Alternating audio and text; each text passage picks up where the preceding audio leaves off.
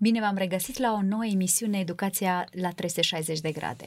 Suntem în septembrie, începe anul școlar, așa că ne-am gândit în această ediție să marcăm acest debut, uh, să vorbim despre încercări, despre provocări și să încercăm o scur- un scurt bilanț al uh, anului școlar trecut, de asemenea și provocările care ne așteaptă noul an școlar.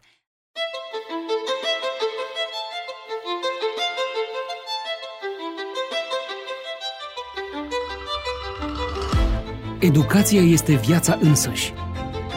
Ascultă Educația la 360 de grade. O emisiune realizată de Crina și Ștefăniță Poenariu.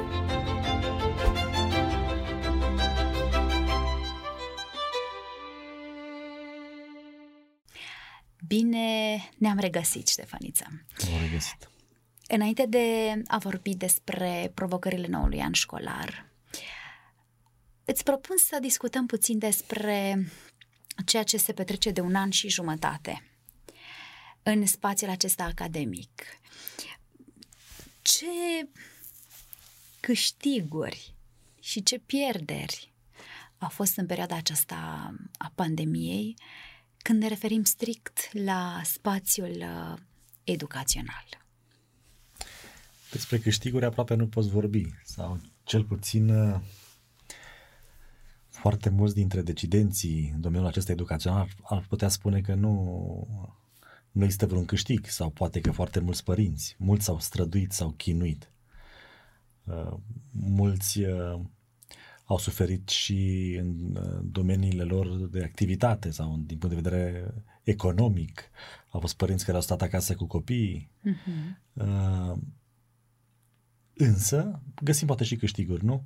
Hai să zicem așa părintele a fost nevoit să îl ajute pe copil în, în procesul învățării pe parcursul acestui an care a trecut școlar și au fost părinți și cunosc părinți care și-au dat seama cât de sfântă și grea este lucrarea profesorilor. Pentru că, spunea unul, de exemplu, un părinte, eu un singur copil am și mi-am, mi-am mâncat urechile și răbdarea și uh, iar un profesor are 15 copii într-un caz ideal, da, o școală privată bună, sau 30 de copii, mai mult, 39 de copii în clasele 0-4, uh, și-au dat seama unii părinți că de fapt ceea ce fac uh, profesorii ar trebui să le câștige nu doar încrederea, ci toată stima.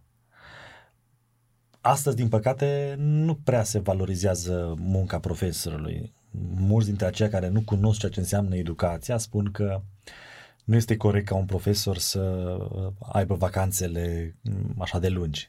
Deși nu știu foarte mulți că un profesor are vacanțe atât de lungi pentru că ei trebuie să meargă la școală rămân după încheierea anului sau semestrului la școală, au încă multe de făcut și apoi înainte de începerea anului școlar din nou sunt la școală. Dar uh, dincolo de asta unii spun că nu e potrivit să, uh, să lucreze un profesor doar 5 ore pe zi, nu? Cât are o normă? 18, depinde, 19, dacă e, ce grad are profesorul sau pe ce pe uh, rol da. este pe săptămână. Restul orelor, noi de ce muncim atât de mult? Uităm că profesorii se pregătesc acasă, uităm că uh, efortul psihic este, este incredibil. Dincolo de actul educațional în sine, uh, capacitatea relațională, uh, oferirea ta, pentru că te oferi fiecărui copil în parte, necesită un efort extraordinar. Te întreb asta ca paranteză. Uh, ai fi avut această înțelegere a fenomenului de la firul ierbii dacă nu ai fi fost implicat într-un proiect educațional? Uh, este posibil, este posibil să ai astfel de înțelegere. Este o posibilitate. Dacă, dacă nu ești trecător prin viața aceasta sau un trecător superficial, ci îți pui întrebări și ești învățat să apreciezi, când ești la o școală și ai un profesor, uh, empatizezi cu el și nu îl judeci, ci te pui uneori în păpucii lui. Cu siguranță îți poți da seama și din postura de părinte, dacă nu ești un om foarte superficial, ești empatic, te pui în postura lui, poți să observi că este o muncă extraordinară. Iar în perioada pandemiei, spui tu, cu atât mai mulți părinții au putut să-și dea Foarte Pe de altă parte, asta ca să contrabalancezi ceea ce spui tu, au fost și multe voci uh, care spuneau uh, profesorii și-au bătut joc, le trimiteau numai niște lecții pe Google Classroom, niște poze.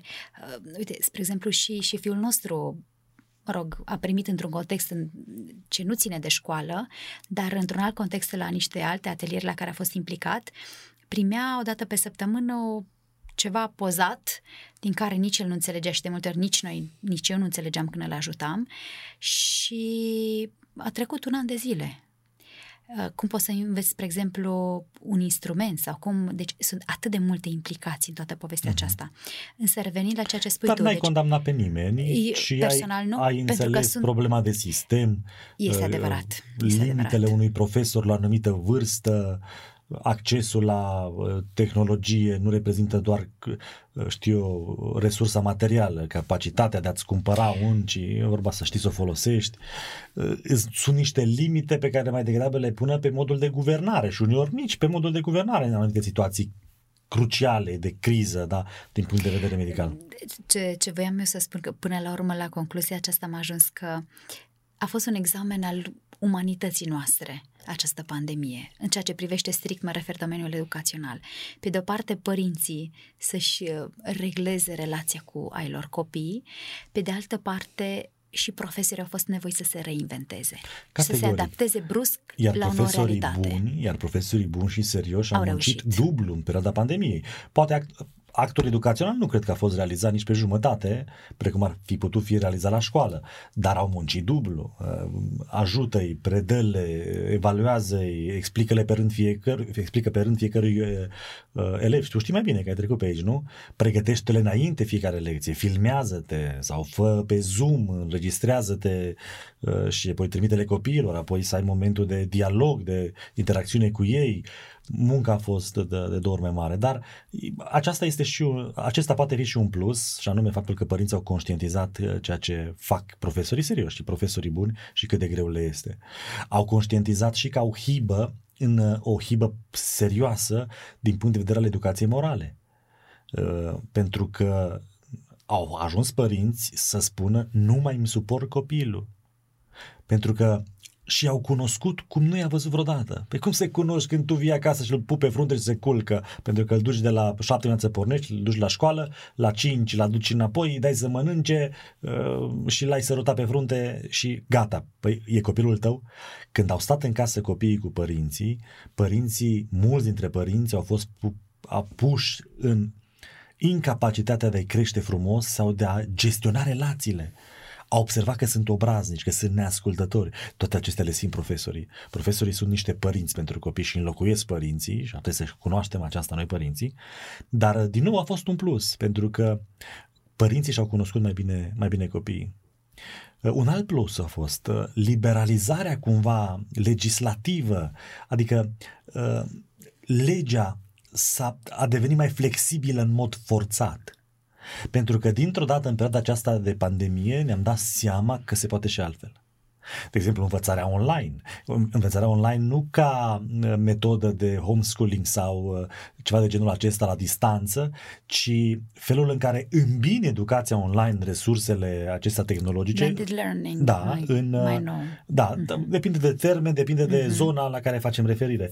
Um, dintr-o dată, profesorii au fost forțați să, copiii au fost forțați și școala va avansa. După ce se vor liniști lucrurile, vom rămâne cu aceste instrumente. Iar uh, îmbinarea dintre partea aceasta teoretică clasică cu cea modernă, tehnologică, va fi una, va fi extraordinară.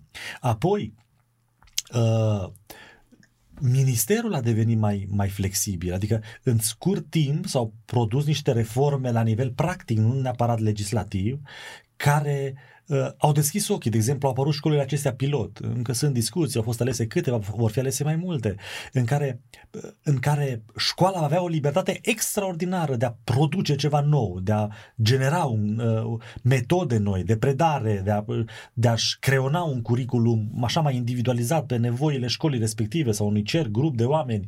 Chestiunea acestea n-ar fi fost posibile dacă nu ne-am fi globalizat, cum virusul acesta, cum boala aceasta a făcut să gândim la fel, nu? Ce e valabil într-o parte, e valabil în toată lumea. Vine boala aici, boala peste tot. Am început să copiem și lucrurile bune din altă parte. Am înțeles că se poate, iar lucrurile sunt mult mai flexibile. Uite, am ajuns astăzi în România să avem inițiative foarte concrete și cu uh, uh, un uh, rezultat posibil pozitiv în uh, în dezbatere despre homeschooling, adică să vorbim și în cadrul ministerului despre sistemul acesta despre homeschooling ca o necesitate, pentru că ne-am dat seama încă o dată, sau mult mai bine prin pandemia aceasta, că sunt copii care își fac nevoile după pomul sau copacul din uh, curtea școlii, că sunt copii care n-au acces la uh, tehnologie. Foarte mulți copii stau în case fără curent încă în timpul în care trăim, în secolul acesta, că sunt profesori care au 4-5 clase, nu? Cum să-i, să învețe. Iar uh, faptul că suntem atât de diferiți unii de alții, avem nevoi diferite, începe să se, să se nască această uh, posibilitate de a permite copiilor să învețe în ritmul lor, după nevoile lor și flexibilitatea aceasta adusă sistemul educațional poate să ducă până într-acolo încât și homeschooling să fie, de exemplu, uh, legalizat cumva în, în, în România. Deci legea a devenit uh, sau oportunitățile sunt mult mai largi și am învățat că se poate orice. Iar uh, uh guvernanții uh, s-au mai deschis forțat la minte permițând anumite lucruri. Iată că au fost mulți oameni și uh, asociații, părinți și nu doar, că a fost o dezbatere și între uh, minister și Aracip, oameni care s-au luat de instituția aceasta, de Aracip pentru că sunt hibe mari acolo, a fost schimbată. Uh, Suntem la al treilea, la al treilea președinte. La al treilea președinte la schimbare, da, și, în ultima și vreme. sunt probleme serioase. Dar uh, Dincolo de aceasta, crezi că pandemia a fost un examen și pentru real și pentru instituțiile acestea ale statului în domeniul educației? Pentru... Ale statului mai puțin, pentru că e călduț, e bine, nu sunt provocări Sau este doar ceva variațiune pe aceeași temă, schimbări politice și așa mai Din departe. Din păcate cam așa se vede, mai ales după uh, România educată, noul proiect al domnului nostru președinte, nu al țării, al dumnealui, uh, lucrurile sunt luate și remestecate, aceeași cu discutate, schimbările nu sunt radicale, foarte curajoase, ci încercăm să reîncălzim o ciorbă care să aibă poate temperatura diferită și fiind foarte fierbinte în gură, îți frige limba și nu mai simt gustul. Dar uh, sunt în aceeași mărie cu altă pălărie. Ștefăniță, în 13 uh, septembrie copiii au început uh, anul școlar. Este al treilea an școlar în care copiii sunt afectați de pandemie. În primul, mă refer în primul an școlar afectat de pandemie, începând din luna martie, am avut parte de un lockdown. Apoi a venit un an întreg școlar în care, cu foarte mici uh, excepții, a fost școală online. Bun, Intrăm... au fost anumiți directori isteți care au găsit metode, care au avut anumite coduri caien pe asociații sau în funcție mai ales școlile private, dar și chiar și școli de stat au găsit niște așa ocolișuri și s-au găsit metode prin care totuși copiii să mai poată veni uh, la școală. Dar au suferit. Uite, un alt exemplu. Uh, dar noi, în proiectul nostru educațional, uh, au venit foarte mult să se transfere la noi și noi le oferim o testare, da? îi testăm. Dacă au, uh, știu eu, nota 7, cel puțin sau 70 de puncte sau cum avem noi criteriile noastre, pot să facă parte din școala noastră. Dacă nu, mai învățăm, le mai dăm șanse să mai învețe. Uh, am ajuns la o concluzie tristă și o știi mai bine decât mine că anul acesta Copiii aproape nu au învățat nimic. Avem matematică, avem română, avem engleză, da? Copiii vin, de exemplu, pe a 5 sau pe a 6 să intre. Au evaluarea uh, conformă clasei, a 5 sau a 6 și ne dăm seama că acești copii iau 15 puncte din 100, iau 35 de puncte din 100, 40 de puncte din 100, nu doar pentru că ei sunt buni sau nu prea la învățătură, ci în primul rând pentru că n-au făcut școală timp de un an, o școală serioasă. Și uite așa, tot acești copii intră în al treilea an în care sunt afectați de pandemie. Poate nu sunt afectați direct, poate nu sunt ei cei uh, în mod direct suferinzi, însă poate au văzut bunici sau părinți sau uh, în cercul apropiat au văzut persoane care sunt afectate sau au fost afectate de, de coronavirus. Noi vorbim acum nu atât despre partea aceasta logistică ce ține de coronavirus, ci vorbim de ceea ce se întâmplă strict în spațiul educațional. Și sigur că nu avem încă număr exacte, nu, nu sunt încă suficiente statistici care să arate. E nevoie de proba timpului ca să înțelegem exact care sunt repercursiunile asupra spațiului educațional uh, în perioada pandemiei.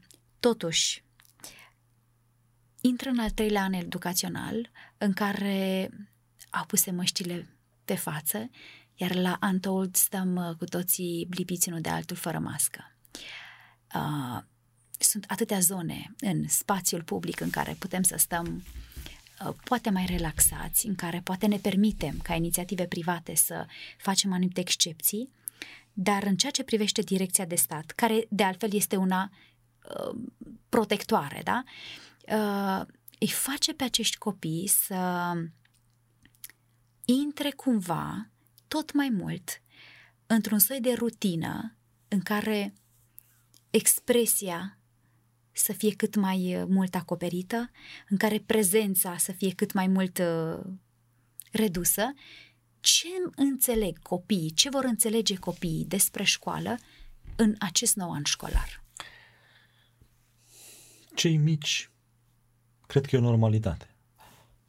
Și nouă ne s-a întâmplat și multor le s-a întâmplat copilul să poarte mască și când nu trebuie și rămâne la gură. Dă-o mai jos că nu mai trebuie aici. Adică se învață mai ușor decât credem noi. Nu asta este problema. Dar în realitate această mască pe față care uh, da, conform unor studii, nu le-am citit pe toate, da, ajută. Zic unii, alții spun că nu, dar impactul este imens asupra copiilor. Uh, știrbește din, din uh, comunicarea dintre copil și profesor, știrbește din personalitate, uh, dă o anumită asigurare, o anumită siguranță falsă, pentru că având fața acoperită, tu ești, ai impresia că nu ești văzut. Uh, este foarte, este foarte delicat și greu pentru un copil să poarte mască. Din păcate, realitatea spune că oricum nu poartă Adică o țin răzul nasului. Și chestiunea asta e știută și de ministeri, știută și de inspectorat, știută și de profesori și de directori și, dar cu toate pentru că asta e reglementarea și ne, noi ne-am învățat să fim uh, uh, dihotomi, să fim bipolar, să fim vai de capul nostru, mergem înainte că așa spune legea. Uh, copiii uh, stau cu mască la distanță destul de mare, merg la cantină unde stau mai aproape și își dau jos masca și mănâncă, nu? La școală trebuie să porți mască, te duci la un concert cu 10.000 de oameni în care ești unul lângă altul, nu poți să te învârți, nu este nevoie de mască. Uh, închidem școlile când lucrurile sunt mai grave, dar lăsăm molul deschis pentru hăinuțe și le poți lua online, dar și mâncare îți poți lua online acum. Care, hai să de... Deci dacă e serioasă, să fie serioasă. Ne-am atins în primul rând, din păcate, de biserică și de școală. Fără tot felul de conspirații, că nu știm și nu avem dreptul să avem mintea aiui în toate părțile. Dar ceea ce este clar este că în primul rând ne-am atins de școală și de biserică. Și nu cumva școala și biserica sunt forul moral al societății. Păi forul moral, și învățăm, educațional. Și învățăm astfel pe copiii noștri un soi de ipocrizie la nivel general? Ipocrizie prin faptul că oricum nici noi nu credem și oricum nu-i musă și că ea pot altfel, și, dar în același timp și inversăm valorile în societate. Pentru că le spunem oamenilor, da, domnule, la, la bar, n-ai ce să faci, acolo trebuie să mergi. La școală nu-i musai. Eh? La fel despre religie, ceea ce n-ar trebui să se întâmple vreodată să se atingă statul de religie, să spună închideți bisericile. Nu are dreptul nimeni să închide vreo biserică. Ai dreptul să, să dai niște soluții, da? Domnule, intri o biserică, avem noi, da, uh, clădirea are 1200 uh, de metri pătrați. Pentru mine nu mă închizi, ci tu îmi spui, uh, pe 100 de metri pătrați aveți voi numai 10 oameni. Da, domnule, și credincioșii din biserica mea, 500 câți or fi, 400, vin pe rând. E treaba mea cum organizez. Dar tu n-ai dreptul să închizi vreo biserică. N-ai dreptul să închizi școală.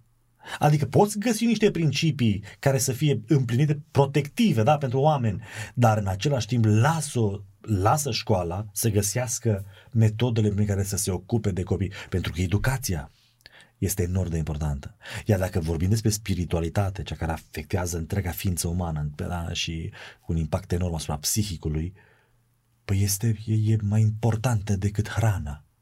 Pentru că tu rămâi, nu mănânci 40 de zile și te fii mai sănătos decât înainte când mâncai în fiecare zi. Dar dacă din punct de vedere spiritual tu ești deconectat de, de, de sursa spiritualității, de Dumnezeu, de, de, sunt reperele pe care omul le are, uneori sunt singure repere. Ce fa- deci noi și prin, prin raportarea aceasta dihotomică și uh, față de școală în raport cu celelalte instituții, spunem și copiilor, spunem lumii că nu adică că școala, educația, spiritualitatea nu sunt importante. Dacă sunt importante, să fim serioși în toate. Și să găsim uh, legi, să găsim uh, idei, să găsim măsuri realiste, corecte și aplicate peste tot. Nu pot să, să nu te întreb, deși este greu să avem noi pentru un răspuns, pentru că nu suntem uh, specialiști în acest domeniu. Uh, e o discuție tot mai uh, diversă, să zicem așa, despre vaccin. Ce facem dacă se introduce obligativitatea vaccinării în școli? Uh, pentru că chiar există recent, am, am, am citit despre o propunere care ar stipula ca profesorii să, să fie obligatoriu vaccinați, în caz contrar să se testeze săptămânal. Este o, o propunere. Se discută. Ce, ce impact crezi că ar avea uh, vaccinarea? Și tot, tot în discuția aceasta, dacă nu sunt vaccinați profesorii, Înseamnă că școala nu mai este sigură pentru elevi? Dacă sunt Subiectul vaccinați, este sigură? Greoi. Nu sunt medic, nu sunt specialist nici în genetică, nici în, nu cunosc eu prea bine lucrurile. Am citit așa ca să am și eu anumite informații pentru deciziile pe care le iau, dar nu sunt atât de bine informat nici măcar pentru a decide prea bine în dreptul meu mă duc foarte mult pe încrederea pe care am în anumiți oameni care îmi sunt aproape și pe care îi consider moral, morale și uh, persoane în care am încredere și care sunt în domeniul care medical. sunt specialiști de nota 10. Deci este foarte delicat să vorbesc eu stânga sau despre o parte, să luăm în stânga sau în dreapta. Dar ce pot să observ este că uh, omul ar trebui să fie liber, iar dreptul acesta la libertate n-ar trebui să fie luat.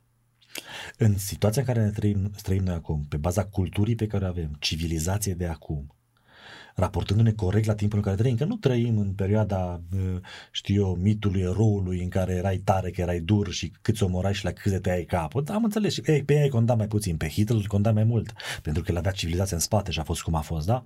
Alții au făcut mai lucruri mai rele decât Hitler și nu se vorbește la fel de rău pe bune. Dar conform situației în care suntem noi și culturii noastre, ar trebui nu să obligăm oamenii, ci ar trebui să educăm. Dacă am dreptate, să facă atât de multe uh, dezbateri publice, să fie invitați medici la televizor, nu tot parlamentari ca uh, uh, în încercarea lor de a câștiga vreun vot pentru ceea ce urmează alegerile, ci să avem dezbateri publice, televizate, radio, în orașe, uh, dacă e nevoie în școli. Convinge-l pe om. Pentru că trăim într-un secol în care gândim în care am fost învățați să gândim. Ehm, există logică, există rațiune. Nu-l Dar forța. societatea noastră e obișnuită cu mici, cu bere, să se cumpere voturi. Deci, când am auzit, când am auzit că sunt tombole, că sunt premii pentru vaccinare, uh, am auzit astăzi, uh, spunând o prietenă că a auzit la o facultate, sper că este doar un mit, că nu e realitate, la o facultate se dă un discount, nu mai e nevoie să plătești o lună la cămin dacă te vaccinezi. Când apar astfel de măsuri, este evident că tu n-ai încredere în produsul tău. Trebuie să fii nebun ca să plătești pe cineva să-ți cumpere produsul. Ca și cum eu o alimentară și zic, dau 10 lei fiecărui om care ia o pâine pe gratis. Adică asta arată că n-am încredere în produsul meu. Deci dacă ăsta e salvator, ce om normal la cap nu s-ar vaccina? Dacă ar fi salvator. Dacă nu este salvator, Păi dacă mor oameni, pe păi te roagă, n-ai destule vaccinuri, nu? Atunci, ia să conștientizează pe oameni, conștientizează pe oameni, uh, organizează dezbateri publice, cheamă specialiști, convinge pe oameni, ca și cum nu trebuie să convingi un om să-și facă bine. Adică, cel puțin, ceea ce se întâmplă în România, lipsa de, de coerență între decizii, între măsuri, uh, uh, anumite rezultate, da, sunt țări vaccinate în proporție 80%, Israel și alte țări și unde sunt mai mulți îmbolnăviți decât uh, la noi. Sau sunt uh, uh, țări în care când nu erau vaccinați erau mai puțini decât acum. A, sunt de acord că s-a modificat uh, tulpina, dar ce te faci cu țările în care, de exemplu, uh, cei vaccinați sunt mai mulți decât cei nevaccinați? Care au din nou COVID. Uh, nu știu cum e, nu mă exprim, nu, uh, nu știu pur și simplu, nu că nu mă abțin să nu mă exprim. Vorbim doar din perspectiva persoanelor care uh, își au activitatea sau o parte din activitate în spațiul educațional Nu-l și poți care obliga. pe drept sunt, Nu-l uh, poți obliga. sunt îngrijorați. Sigur. Și eu ca și responsabil într-o instituție sunt îngrijorată de acel moment în care va trebui să le spun uh, colegilor, colegilor Păi, dar mei nu vom spune așa de ceva. acord, dar nu vom, vom, spune vom așa chema, ceva. știi, ce zici tu la, la o discuție pe tema aceasta, pentru că până acum pur și simplu nici nu s-a pus problema, fiecare alege ce vrea. Uh, crezi că s-ar putea ajunge într-o, Da, într-o situație eu în care sunt sigur. să fim constrânși să Sunt facem sigur. acest lucru? Acesta este drumul. Din păcat. De ce? Care Mm. crezi că sunt resorturile din spate? Aș intra în conspirații. Nu că nu există conspirații, că Biblia zice că există. Cea mai mare conspirație este lupta dintre bine și rău, nu? Și diavolul interesat. Dar, uh, uh, din păcate, ăsta e trendul. E un cerc așa, uh, totalitarismul se, se întoarce. Nu? Și neomarxismul Și în neomarxismul, variile uh, sigur. fețe. Așa a fost după Um. modernitate, când omul era măsura tuturor lucrurilor, uh, rațiunea era Dumnezeul uh, societății, iată că am ajuns în postmodernism în care nu mai este normă, nu mai este regulă, nu mai există nimic.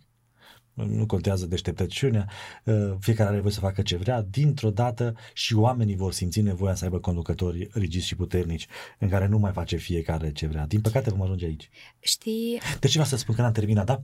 Nu, nu putem spune noi în dreapta sau în stânga, dar ceea ce este evident la nivel chiar mondial, dar vorbim despre România acum, este că această campanie, această preocupare, această grijă, această tratare este una defectuoasă. Nu obligi. Păi tu nu plătești pe cineva, nu-i dai mici ca să se vaccineze. Argumente, argumente, educă-l. Um, să crezi tu, când vezi doctori mari că nu respectă normele pe care le impun, când vezi tu parlamentari care au o informație acolo și tu îi vezi că ei râd. Să fac petreceri Și fără mască când, cu mii da, de oameni. Da, și când uh, îi filmați să-și Da. pun masca. Când vezi că cei Da. care au toate informațiile nu cred în ceea ce spun și nimeni nu respectă. Când vezi că închizi o școală, dar lași barul deschis sau permiți un nu știu ce eveniment. Adică din toate aceste, din felul în care se comportă guvernanții și unii medici, uh, ai toate motivele să, să te îndoiești și să gândești că există altceva. Poate nu există altceva. Poate nu există altceva. Poate este doar o organizare și o, un, un management Sau prost, prost, al crizei. defectuos, da. Și dar dai motive omului să. Oricum ar fi, într-un fel sau altul, tu trebuie să lași pe om liber. Nu îl poți obliga. A, poți lupta pentru, poți uh, promova, poți insista, poți fi chiar insistent, da, prin tot felul de uh, anunțuri, dar toate să fie educative pe baza argumentelor ca oamenii să se deștepte. Um, astăzi vorbeam cu copii la școală vis-a-vis de un anumit subiect și le-am introdus, uh, uh, le-am scris uh, două, două consoane pe tablă, D și C, uh, cu litere mari de tipar. Și am întrebat ce crede ei că, că înseamnă. Și mi-a zis, de ce? Și am rămas surprinsă. Păi tu nu știți ce înseamnă. Păi noi așa comunicăm între noi, tot cu prescurtări din acestea. Bineînțeles că nu sunt nici eu prea bătrână, dar sunt total uh, pe lângă acest subiect cu prescurtările lor. Ei, uh, le vorbeam despre de ce. Ideea de a se întreba ei. Gândirea critică se dezvoltă prin întrebări și, în mod special, de ce? De ce una, de ce alta? În momentul în care discuți chiar și cu copiii despre aceste situații, cu elevii, deja de la, și de la ciclu primar se poate discuta. Și copiii te întreabă, de ce, doamna profesor, uh, noi putem să purtăm, sau trebuie să purtăm măști când, da, Mhm. exact situații, doar și văd pe internet, ver toate lucrurile. Cum putem noi, ca formatori, ca formatori de, de, de oameni, nu de, uh, da, f- n- noi nu facem mese, noi modelăm caractere, noi formăm oameni care să devină oameni frumoși. Cum putem noi să le transmitem în acest context o, o dorință reală de a, de a avea așa apetitul deschis față de școală, de învățare, când societatea din jurul lor este nu este în, tocmai în această direcție. O direcție în care se cultivă moralitatea, în care lucrurile sunt clar exprimate, în care, ce ziceai tu, există această libertate, în care nu este ipocrizie, uh, în care, sigur, într-o direcție sau alta tu alegi ce vrei, dar lucrurile sunt exprimate clar, fără ascunzișuri și fără uh, ambiguități. Cum să vină un profesor în fața unei clase și să le vorbească despre educație socială, da? Să, cum să fim buni cetățeni uh, uh într-o societate ca noastră? Fiindu-le, fiindu-le model, este singura variantă. Pentru că un copil alege totdeauna modelul de aproape. Nu există un argumentat, dar ceilalți. Copilul poate, poate, își poate găsi superioritatea prin faptul că el nu, când toți ceilalți. Vorbeam cu un părinte care era pus într-o ipostază în care nu putea să îl determine pe copil 10 ani și nu se mai descurca cu el să-l asculte într-o chestiune minoră și atunci uh, copilul mai era împreună cu alți copii și a mai chemat niște copii, niște părinți, haideți împreună să ne ocupăm de copii și să ne asculte și au mers toți și tot n-au reușit. Și spunea, păi dar eu cum să fac? De m să chem și pe ceilalți pentru că dacă eu impuneam ceva copilului meu, și am zice, dar nu-i corect că ceilalți ce mă, eu nu vreau să treacă copilul prin ce am trecut eu în viață și așa mai departe, dacă ceilalți nu. Păi este o hibă în gândire pentru că în, dacă ești un model și înțelegi viața, când toți merg într-o direcție și cop- tu îl determini pe copilul tău prin argument și răspunsul la întrebarea de ce și răspunsul la întrebările de ce, uh, copilul se poate simți superior tuturor celorlalți, celorlalți prin faptul că este altfel.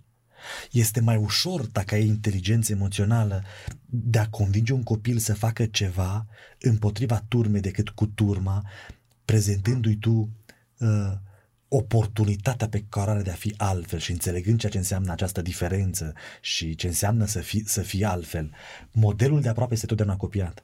Iar când toată lumea este într-un fel, în postmodernitate nu există respect. Și vedem asta și în școli. Copiii nu mai respectă. Bine, părinții nu respectă și copiii văd la părinți și copiii nu mai respectă mai departe instituția. Dar când există această când există această atitudine lipsită de respect, copilul uh, are șansa ca prin exemplu profesorului să-și aleagă modelul mai de aproape care totdeauna va bate modelul exterior, pentru că prin lipsa aceasta de respect față de societate, ne referim la o lipsă de respect față de autorități, de președinte, de directori, de ce vrei tu, de parlamentari. Adică ei nu mai au încredere și-au pierdut capitalul de încredere. Și reperele care și să reperele fie clare. se duc pentru că uh, da. mass media nu mai reprezintă uh, un reper pentru om, pentru copil. Doar atunci când îl poate folosi argumentul din mass media, da, sau văzând oamenii mari ai lumii, să folosească ca argument pentru a-și hrăni anumite dorințe pe care deja le au. Dar pentru că nu mai există respect și autoritate de rol în societate, modelul de aproape personal, ăla biruie.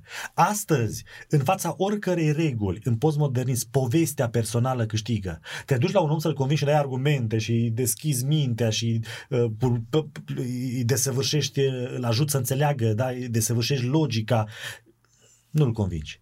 Dar te duci cu o poveste personală și spui, uite ce am trăit, uite ce simt, și îți spui acolo, ești autentic și spui viața înaintea lui și transformi învățătura într-o poveste povestea bate orice regulă, orice principiu, principiu, orice dogmă, orice, nu mai câștigi pe om prin dogmă. Bun, ex... Și atunci omul de aproape, fiindu-i model, el are poveste. Copilul urmează povestea, nu urmează... Un exercițiu de imaginație foarte scurt. Ești profesor, intră la, intre la o clasă de adolescenți. Spune-le o poveste a societății noastre. Acum mai greu să fac asta. Ești creativ, poți. Da, nu, de creativ. Să le spui o poveste a societății? Da. Păi nu le-aș spune nicio poveste a societății pentru Ceva că... ce să fie pur și simplu legat de realitatea imediată. Aș, aș, n-aș deschide cu niciun chip povestea societății, da? Pentru că uh, ei trebuie să aibă un ideal, nu să privească mereu la ceea ce este în societate. Uh, e suficient. Noi ne ocupăm prea mult de mizerii, de mizerile din lume și noi ăștia am dat pe cei mici. Uh, ca, a canaliza atenția copiilor spre greșelile din societate, identificându-le și numindu-le greșite, de fapt greșim noi. Uh, ocupă-te de un ideal. Un ideal, la... dă un exemplu de un ideal pe care li l-ai prezenta. Spre exemplu, uh, te întreabă ei. Așa. De ce uh, la Antold n-a purtat nimeni mască și pe noi ne obligă statul român să purtăm mască la școală? Vi se pare corect? Nu e corect. Și spune, și tu ești profesor și auzi discuția aceasta sau chiar te, ei te provoacă. Mhm. Ce le spui? În primul rând, aș intra, aș vorbi despre pandemie, nu despre Antold. N-ar vorbi despre situații de viață, ci aș vorbi despre uh, bine și rău. Bine și rău nu în sens de axiologie morală, ci i-aș întreba ce argumente aveți voi că pandemia, de exemplu, nu există. Sau că nu e o pandemie, da? Sau că virusul nu este periculos. Sau că și aș conduce la, la înțelegerea dacă există într-adevăr acest virus, da? Și este periculos, la un anumit grad. uh, Pe ce, cu ce te-ar deranja pe tine, ca un copil sau părinte, că ceilalți nu? Adică problema nu are nicio legătură ce fac cei de la Antold. Pe, îi scoți din, uh, din, uh, din, uh, din prezentul în care ei se aruncă și a- îi duci într-o altă sferă. Vorbind la, nive- ideatic, la nivel de idee, dacă există pandemie, dacă uh, este periculoasă, dacă mor oameni și ei nu poartă, e un argument ca tu să nu porți? Nu au nicio legătură, nu contează ce fac ceilalți. Atunci, din nou, să vorbim pe concret. Hai să vorbim despre noi. Despre faptul este bine sau nu este bine să ne protejăm. Este bine să păstrăm distanță sau nu este bine. Este bine să purtăm mască sau nu este bine. Este bine să ne vaccinăm sau nu este bine. Și atunci tu, în discuție aduci un specialist, vorbești cu ei în, for- în mod foarte transparent și îi convingi. Dragii mei, sunt copii care au murit. Nu? Dragii mei, și uh, cazuri concrete. Uh, sau mai ales cazuri, că am pățit și noi și avem, mai da, oameni dragi. Au fost uh, fete la 30 și ceva de ani, 40, 40 și ceva de ani, care au murit. Sau care n-au avut alte comorbidități și au murit.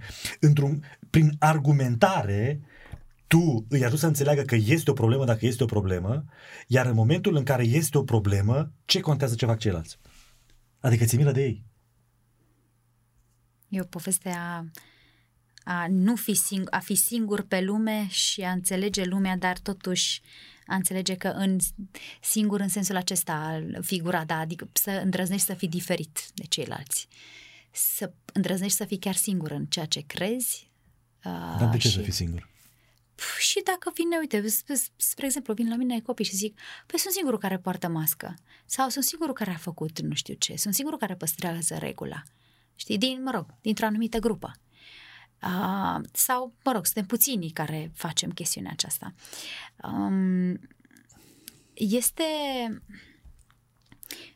Parcă s-au deschis așa niște uh, direcții, sigur, în cazul celor care își doresc acest lucru, în care copiii parcă vor să vorbească, cel puțin aceasta este una dintre experiențele mele în spațiul educațional, vor să-și exprime mai mult opinia cu privire la ceea ce se întâmplă în spațiul public, în special cei mai mari. Sigur, în direcția nemulțumirilor. Dar uh, încearcă parcă mai mult să înțeleagă ce se, ce se întâmplă în jurul lor. Nu cred asta. Crezi? Nu cred asta. Cel puțin la nivelul întrebărilor și depinde de grupă. Este experiența- Incitați de părinți. Un, un părinte echilibrat posibil. are un copil echilibrat. Un părinte care uh, calcă autoritatea unui profesor sau unei școli, nu are cum copilul acela, de fapt își calcă propria autoritate, Mhm. copilul nu are cum să aibă încredere în profesor. Nu, pentru că uh, când Spui un că întrebările lor sunt întrebările părinților? Domnul Iisus Hristos, uh, hibele mm, minții părinților lor. Uh, Domnul Iisus Hristos de multe ori la întrebări răspundea cu întrebări. Unii n-au, nu trebuie să primească răspuns. Uneori copiii nu trebuie, nu trebuie să primească răspuns. Coborârea într-o, uh, într-un, anumit, într-un anumit context impus de un copil, un om, sau poate să fie o coborâre în defavoarea unei anumite, unui anumit obiectiv sau misiuni. Uh, Domnul Iisus, Domnul Iisus Hristos, dacă răspundea la anumite întrebări, făcea rău. De exemplu, în dreptul unui copil uneori răspunzând, dar nu este corect că se urcă nu știu câți patru într-o trambulină. Și nu, nu, nu. Tu coborând la nivelul acela, tu îi dai o, important, o importanță în obrăznicia lui.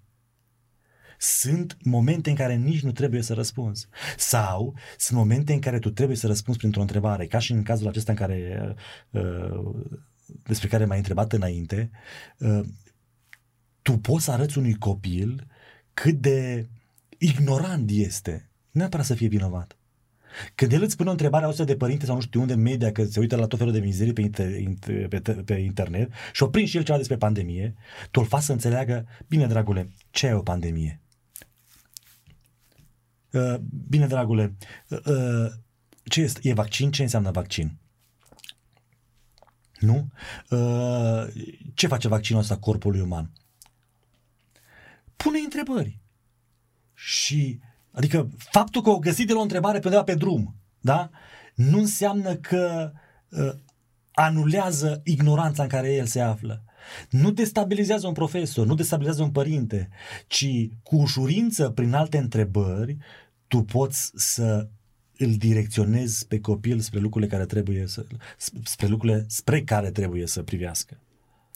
Șefeniță, am putea să continuăm uh, discuția noastră, însă ne apropiem de final și ca și în multe alte ocazii, cu toate că ar fi multe de spus, uh, aș vrea să ne apropiem de concluzie. Una dintre întrebările de final ar fi, și poate chiar ultima, ar fi cea legată de modul în care ar trebui părinții să să-și regleze uh, viața uh, vis-a-vis de aspectul acesta educațional, pentru că anul acesta nu va fi un an simplu. Um, ce așteptări ar trebui să aibă părinții în ceea ce privește acest an școlar și cum ar trebui să vină în sprijinul copiilor și a profesorilor. Cum să, sau cum să-și proiecteze ei noul an, cum să vină în întâmpinarea unui sistem, sistemului educațional, așa încât să susțină ceea ce se, ceea ce se întâmplă la școală sau ceea ce se va întâmpla la școală. În primul rând să aibă încredere în școală. Dacă tu îți dai copilul la o școală, să-i accepti pe acei profesori ca părinți spirituali ai copilului tău și să mergi pe mâna lor. Să ai o comunicare eficientă cu părintele, cu profesorul, să mergi pe mâna lui pentru că el e specialist în domeniul respectiv, cu niciun chip să nu subminezi autoritatea instituției sau profesorului, să, uh, chiar când observi hibe să, și greșeli, pot fi greșeli peste tot, tu nu identifici greșeala înaintea copilului pentru a-i tăia autoritatea școlii în, în, în mintea copilului și mergând, dacă tu observi că școala nu este bună, îți transfer copilul, duci la altă școală, dar uh, este, nu există cale mai bună decât să uh, dai încredere totală instituției respective, dacă o alegi. Dacă nu poți să o dai, ocupă-te tu de copilul tău și crește la casă. Dacă dai autoritatea asta unui, unui uh, uh profesor, tu n-ai cum să îl socotești profesor, să-l pui în rolul de profesor, fără să dai autoritatea în casa ta, nu cea pe care o are el la școală. Pentru că tu în casa ta, ne dându-i autoritatea respectivă, adică încrederea, de fapt îți ieși ție încrederea, pentru că copilul nu va avea încredere nici în tine și autoritatea ta nu va fi nici în dreptul potrivit, în dreptul copilului tău. Ștefăniță, ești părinte. Ce își dorește un părinte de la școală până la urmă? la ceea ce oferă școala, părinții au fost învățați să-și dorească dezvoltare academică sau să își dorească ca prin școală să aibă copilul o meserie. Mulțumesc, Ștefăniță, pentru discuția de astăzi, iar uh, celor care ne vizionează sau ne audiază, le dorim uh, multă înțelepciune în noul an școlar, atât lor ca părinți, ca bunici, ca însoțitori și, mai mult decât atât, elevilor o experiență cât se poate de productivă în acest an școlar. Numai bine pe curând!